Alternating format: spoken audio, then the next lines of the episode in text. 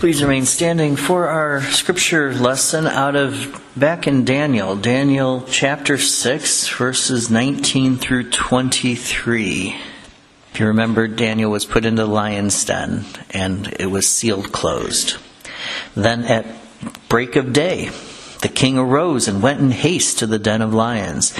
As he came near to the den where Daniel was, he cried out in a tone of anguish. The king declared to Daniel, O Daniel, servant of the living God, has your God, whom you serve continually, been able to deliver you from the lions? Then Daniel said to the king, O king, live forever. My God sent his angel and shut the lions' mouths, and they have not harmed me, because I was found blameless before him, and also before you. O, o king, I have done no harm. Then the king was exceedingly glad and commanded that Daniel be taken up out of the den.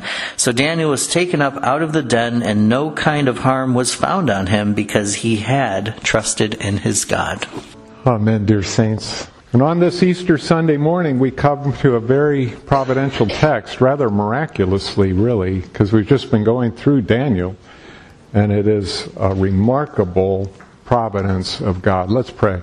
Father, we thank you that there are no accidents in the kingdom of God, and especially you love your church, and you coordinate everything around Jesus, around his person, his body, his blood, his resurrection, his sacrifice, his gospel message for the world. Thank you that you brought us to this place right now. In a little while, we'll have the supper as well. Pray that we be good stewards of feasting on Jesus today through our ears and our mouths. For we pray in Jesus' name. Amen. So there's so many similarities between Daniel's being released from the lion's den and our Lord Jesus Christ coming forth from the grave on that first Easter Sunday morning. Consider some of them with me. First of all, we see here King Darius coming to Daniel's lion's den at the break of day in verse 20.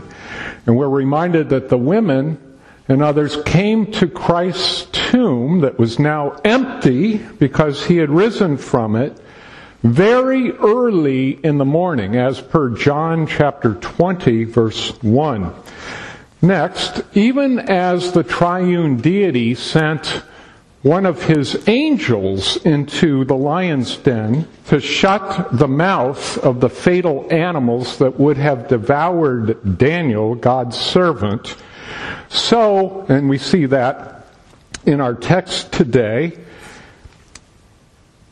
in verse 22, so God the Father sends two angels to his son's now vacant tomb to encourage Mary Magdalene in John chapter 20 verse 12 and others as well by telling them that the they are looking for the living among the dead and that he isn't here he is risen from the dead. Those are two remarkable similarities Furthermore, just as Daniel was entirely civilly and constitutionally blameless, he had done no real wrong whatsoever, verse 22, as he even says himself. All he did was being faithful to his God and praying to him three times a day. So our Lord Jesus Christ never sinned even one time in his entire life, as we know from Hebrews chapter 4, verse 15. And finally, Whereas King Darius was exceedingly glad, verse 23, to know that his good friend Daniel was still alive, so Jesus Christ coming back to life brings unimaginable joy to all those who know and love him, as per Matthew 28, verse 8. In light of all this wonder, dear saints and others, let's surround ourselves with our Savior and make it our goal this Sabbath day to live in, rejoice in, and love the risen Lord Jesus Christ. Toward that end, we're going to study Daniel 6, 19 through 23, and you all have been provided an outline. If anyone needs one, I'm sure we could take care of you. Daniel's resurrection, the doctrine. Resurrection in Jesus Christ is a most glorious experience. Now, this is a simple yet profound doctrinal statement. The entire Christian church life is a continual experience of resurrection. But resurrection itself only has meaning in light of its juxtaposition of its opposite, which is death. So there is no resurrection where there isn't first death. And we all died in Adam. And so death, even though it's a bad thing, is not the worst thing. Because there's something much greater than death, and that is resurrection. There's no resurrection where there isn't first death. And our entire trek of sanctification in this world is fully encapsulated in this dynamic of dying to sin, self, the world, and the devil, and living unto Christ Jesus day by day. Lord's Day to Lord's Day. All of life revolves around the resurrection of Jesus Christ, and every good story ever told in the entire history of mankind alludes to the resurrection or the concept of it in one form or another. And you would notice that if you thought about that. Resurrection in Jesus Christ is the most glorious experience. First, the fact that we rise from the dead makes it all the more remarkable. The authentic Christian church life is not one of resuscitation or rehabilitation or restoration or anything like that. There's a place for that kind of stuff, but that's not what Christianity is. It's not, we don't exist to be made better so that we can enjoy life more. We exist as Christians to be made like Christ so that we glorify God and really know what life is. It's not about re- resuscitation or restoration or rehabilitation.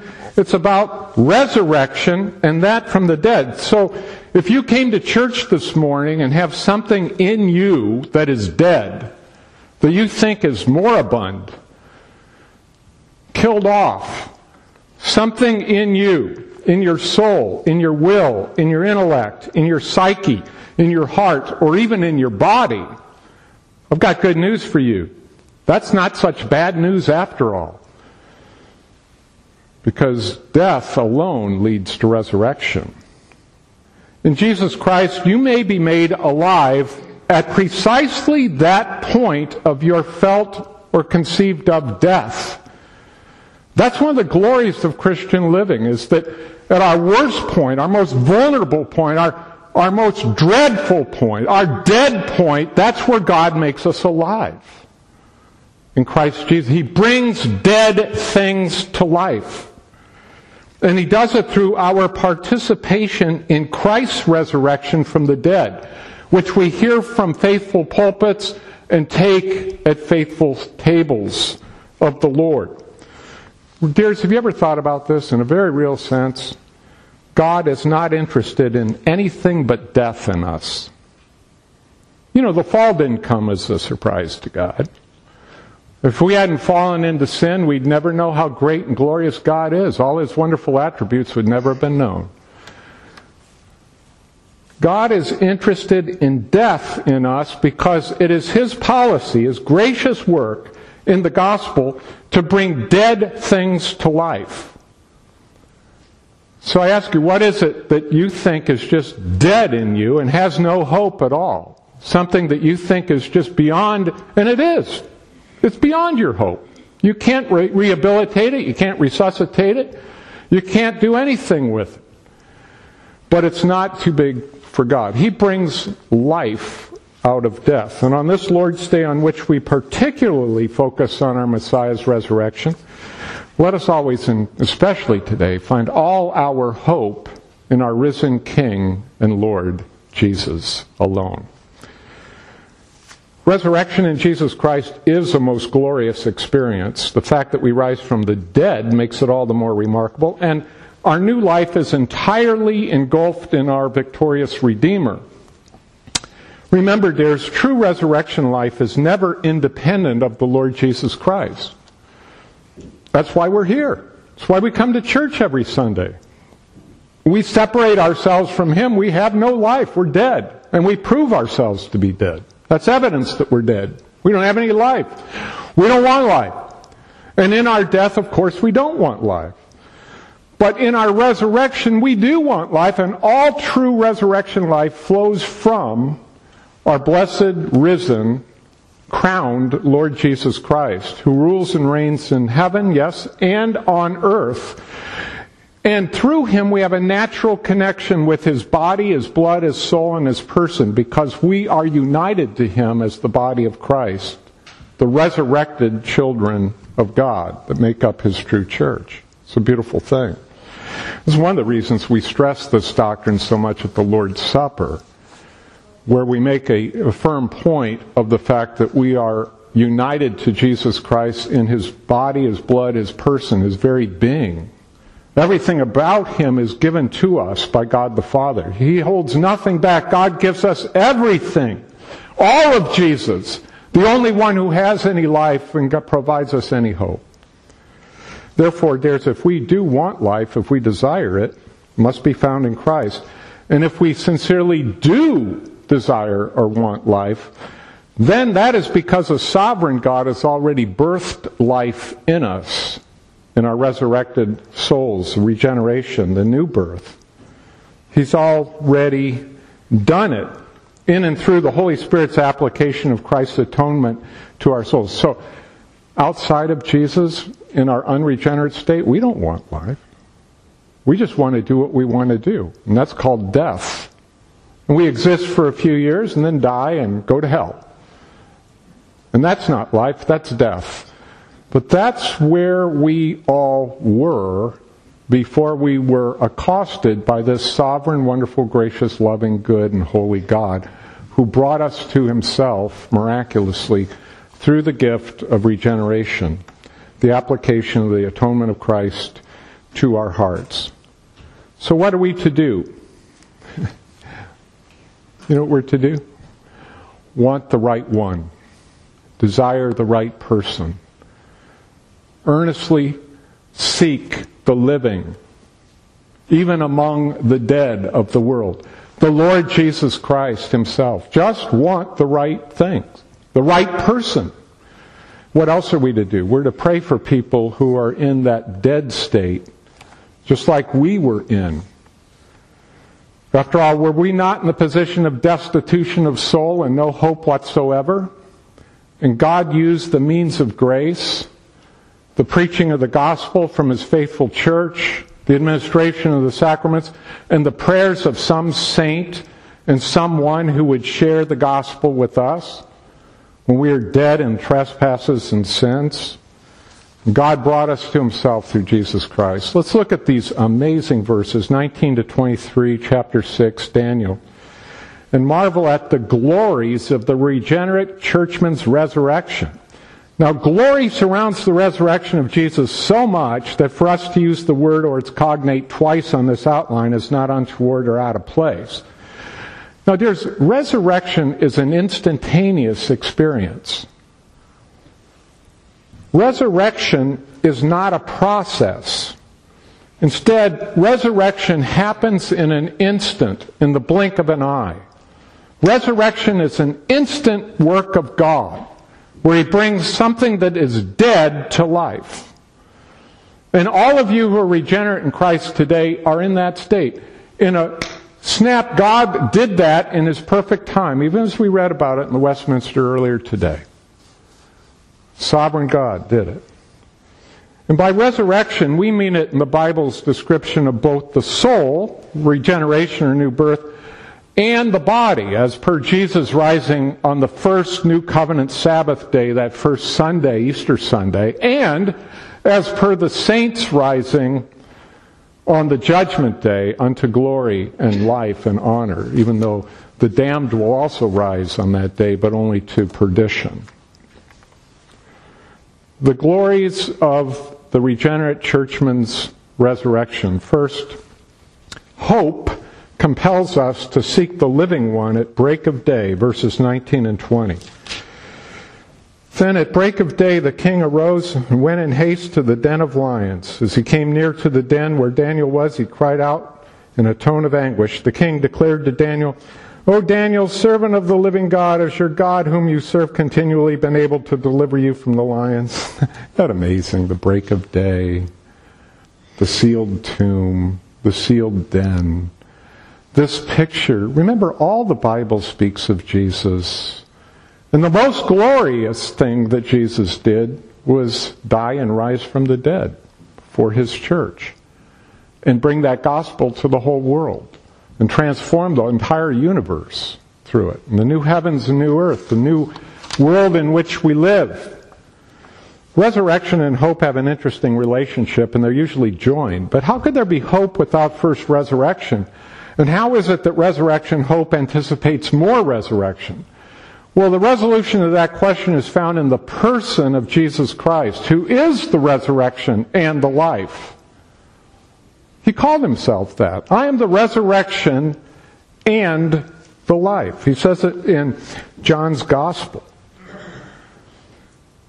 Now, again, these questions about hope and resurrection are resolved in Christ, who is personified perfectly for us in today's text through Daniel, God's servant of the Old Covenant.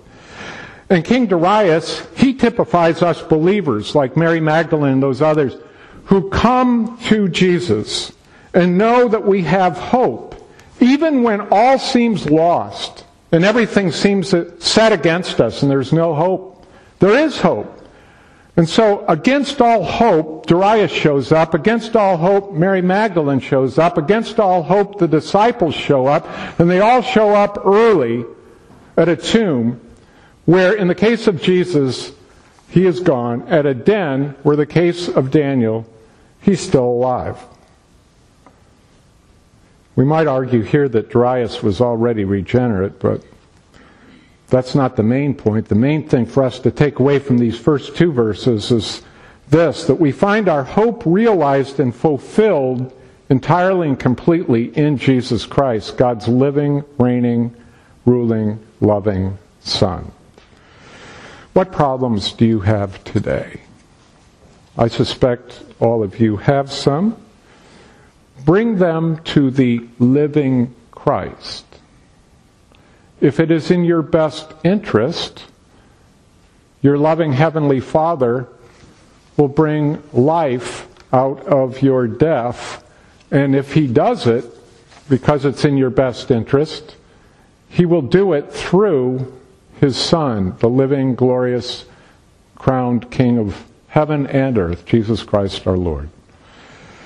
The glories of the regenerate churchman's resurrection, hope compels us to seek the living one at break of day, and grace provides us justification, protection, and innocence in Christ. Verses 21 and 22.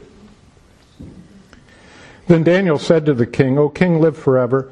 My God sent his angel and shut the lions' mouths, and they have not harmed me, because I was found blameless before him. And also before you, O king, I have done no harm. Now, this is a picture of Christ, but it's also a picture of us, the church in Christ today. We also have the angel of God attending to us. In the ultimate sense, the angel of God, capital T, capital A, is Jesus Christ himself. The great messenger that God sent here to save us. Jesus Christ is our angel. Daniel had an angel. Those angels shut the lions' mouths. When sin and death and hell and damnation, the world were about ready to devour us forever and finally, God shut the mouths of those enemies. And not only that, trampled them and destroyed them in the resurrection of Jesus.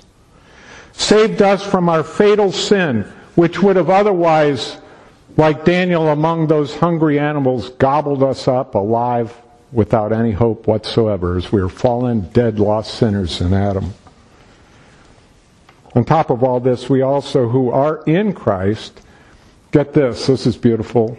We who are in Christ and his faithful church, and who are entitled to the assurances of that blessing I'm about to speak of, by God's grace and crowning of His own grace in us that compels us to come to Jesus every Sunday in a faithful church, we are perfectly justified before God. Fully and completely righteous. Not in ourselves. We have no righteousness, no goodness, no works, nothing right about us at all. We're just nothing but a sea of depravity. But all our righteousness is in Christ Jesus. All of it is. So I'm declaring to you the gospel that if you are in Christ and have the rights to the entitlement of assurance, you may know that your sins are forgiven completely, utterly, absolutely. That you stand righteous and justified before God, free, liberated children of grace. Daniel was innocent. He wasn't sinless, but he did no harm against the kingdom or King Darius. But dears, do you realize that if you're in Christ Jesus and faithful and have those assurances and could hear absolution and applied to you this morning, if you died right now, you'd stand before the bar of God's justice absolutely, perfectly clean, justified. Because Jesus Christ's righteousness has been imputed to you. All of it! His active keeping of the law and his passive dying for sinners by shedding his blood on the cross. This is good news, dears. How can it be? Because by God's grace we are in Christ and we're covered by his person. We wear the robes of his righteousness. God sees us through him, perfectly clean and just. His righteousness, His atoning sacrifice, His love. Yes, we're still sinners. Of course we are. But that does not debar us from this wonderful state before God. Because as we're in that state, we hate our sin and seek to grow more into Christ's likeness every Lord's Day and from there throughout the week. Is there any wonder why resurrection life in Jesus among the true saints is an unspeakable, joyful one, and why Easter is such a celebratory Lord's Day for us. Now, we're going to see more about this in the blessed reality of it in the last verse. But before we leave verses 21 and 22, let us settle on how spectacular this truth really is the resurrection state in Christ Jesus. All our sins are gone forever. Praise the Lord. The glories of the regenerate churchman's resurrection. Hope compels us to seek the living one at break of day. Grace provides us justification, protection, and innocence in Christ. And finally, joy is the result of God's crowning of his gift of faith to his elect. Verse 23. Then the king was exceedingly glad and commanded that Daniel be taken up out of the den. So Daniel was taken up out of the den, and no kind of harm was found on him because he had trusted in his God. I like verse 23 as the key verse today because it speaks so much of resurrection joy, ineffable elation in Christ. Uh, King Darius is very happy. Daniel, you can be sure, was quite happy too. Spent a few days who knows? Maybe he spent three days down there in the den. But now he is freed from it. Joy, my dear saints. I saw it on a lot of your faces and heard it from your lips this morning. He is risen. He is risen indeed. It is Easter. Joy, joy, joy. It's a beautiful thing. A joyful season in the life of the church because in it Regenerate parishioners realize in the fullest measure possible in this world the supreme wonder of our total victory in Christ Jesus and his conquering of all his and our enemies and crushing them. How could this be if it wasn't for a sovereign God? We don't have any works. We don't have any will. We don't have any desire. A sovereign God has to do this. A sovereign God brings true, wonderful joy to his children. Every Sunday affords us the same supernal advantage since every Lord's Day is a resurrection day. You know, that is a really neat truth, isn't it? That God changed the Sabbath upon Jesus Christ's resurrection. So this isn't the only resurrection day. All Sundays are resurrection days.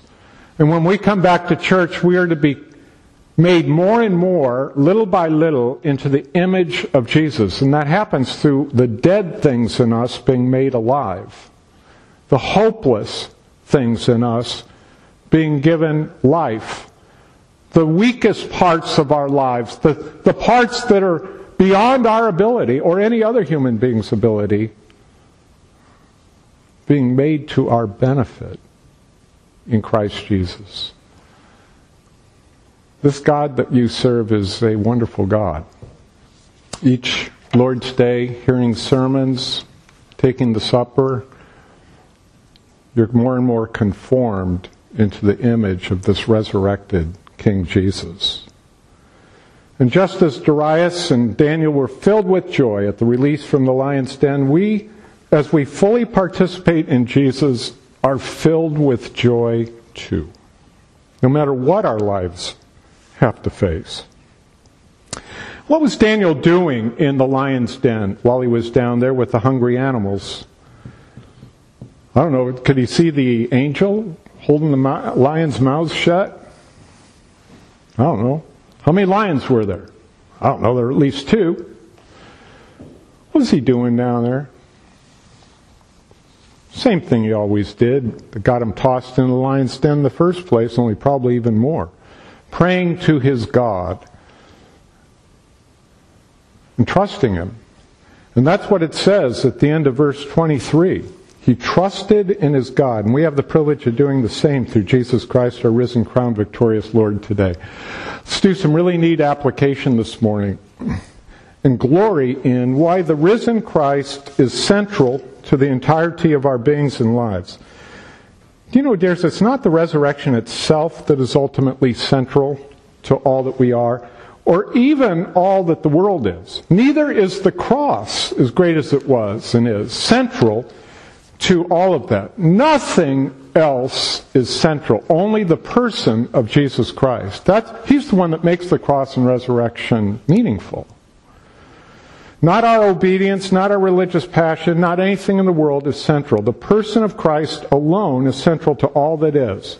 And this is especially true for the members of the faithful church. So, why the risen Christ is central to the entirety of our beings and lives. First, because Jesus in his resurrection is the perennially relevant reality. R E L E V A N T. That means meaningful. Think about this with me. Jesus Christ in his resurrection, historically verifiable, recorded for us in the New Testament, is the only truly stable, permanent, lasting, let alone exciting, powerful, and fulfilling reality in the entire universe that God created through him. Jesus Christ himself is absolutely at the center of it all. Have you ever wondered how a 2,000 plus year old message called the gospel, which you're hearing right now, could be instantaneously and immediately just as powerful today while God employs it through his ministers to convert sinners to himself in Jesus Christ, as it always has been. How is that possible? How is this old, old message just as powerful and relevant and pertinent and immediate and instantaneous today as it always has been? It's because it's a living reality that never wears out, that is always more relevant than anything else. On top of that, dears, think about this. What if the world, as we know it, continues to exist another 10,000 years or more? Still awaiting the judgment day and the resurrection of all human bodies. Well, even if that happens, even in 10,000 years from now, the message of the risen Lord Jesus Christ, as it is expressed in the good news of the gospel, will continue to be just as current, relevant, immediate, and effective as it is today. So, are you tempted to be bothered by the things, the news, and the events happening in the world today? If you are, then recognize this that the only news that really matters is the good news of the Savior, our risen King, Lord Jesus Christ. Who is sovereign over all things. So, what I was saying there, there's you, you're worried about things, troubled. Well, the only news that really matters is good news. And this leads naturally to our final point today. Why the risen Christ is central to the entirety of our beings and lives? Because Jesus in his resurrection is the perennially relevant reality, and this makes his preached gospel vital, attainable, and fully effective for us today. So, what do you need in order to truly live? Ever thought about that? We're not talking about existing or just getting along or having the sort of false, illusory, fake life that the world offers us and all its advertisements and all its propaganda. And I don't blame it, it has nothing else to offer. We're talking, what do we need if we want real life? Well, we need the victorious Lord Jesus, and how do we get him? Good question. We get Jesus through a continual and weekly feast of Him through His preached gospel. How else do we get Him? We get Him through the table of the Lord, prepared for the saints of God who are faithful in the church. By God's grace, the sacrament of the Lord's Supper. We ingest His person, His body, His blood. How else do we get Him on a daily basis, Monday through Saturday? through our continual prayers to Him, our devotion to Him, our desire to be with Him even in the prayer closet and times together with God. This devotion flows from our Sabbath church worship. It's all an organic whole, one piece. But what is it that really strengthens our heart, our mind in Jesus Christ? It is the preaching of the gospel that reminds us, Lord's Day to Lord's Day, that Christ has truly remitted all our sins by his blood atonement and his glorious resurrection from the dead. It is the resurrection that secures our justification, Romans 4:25. To whom does all this fabulous blessing apply? Well, it applies to the faithful members of Christ's church, but to whom else should it go? It is to go to every lost, fallen, hopelessly decrepit sinner in the world, just like we were. Beloved, Daniel's resurrection was powerful and joyful, just like ours is in Christ. So in Jesus today, we get to celebrate not only Daniel's, but our own resurrections. Let's pray. Father, thank you for that glorious truth, and we give you praise for it.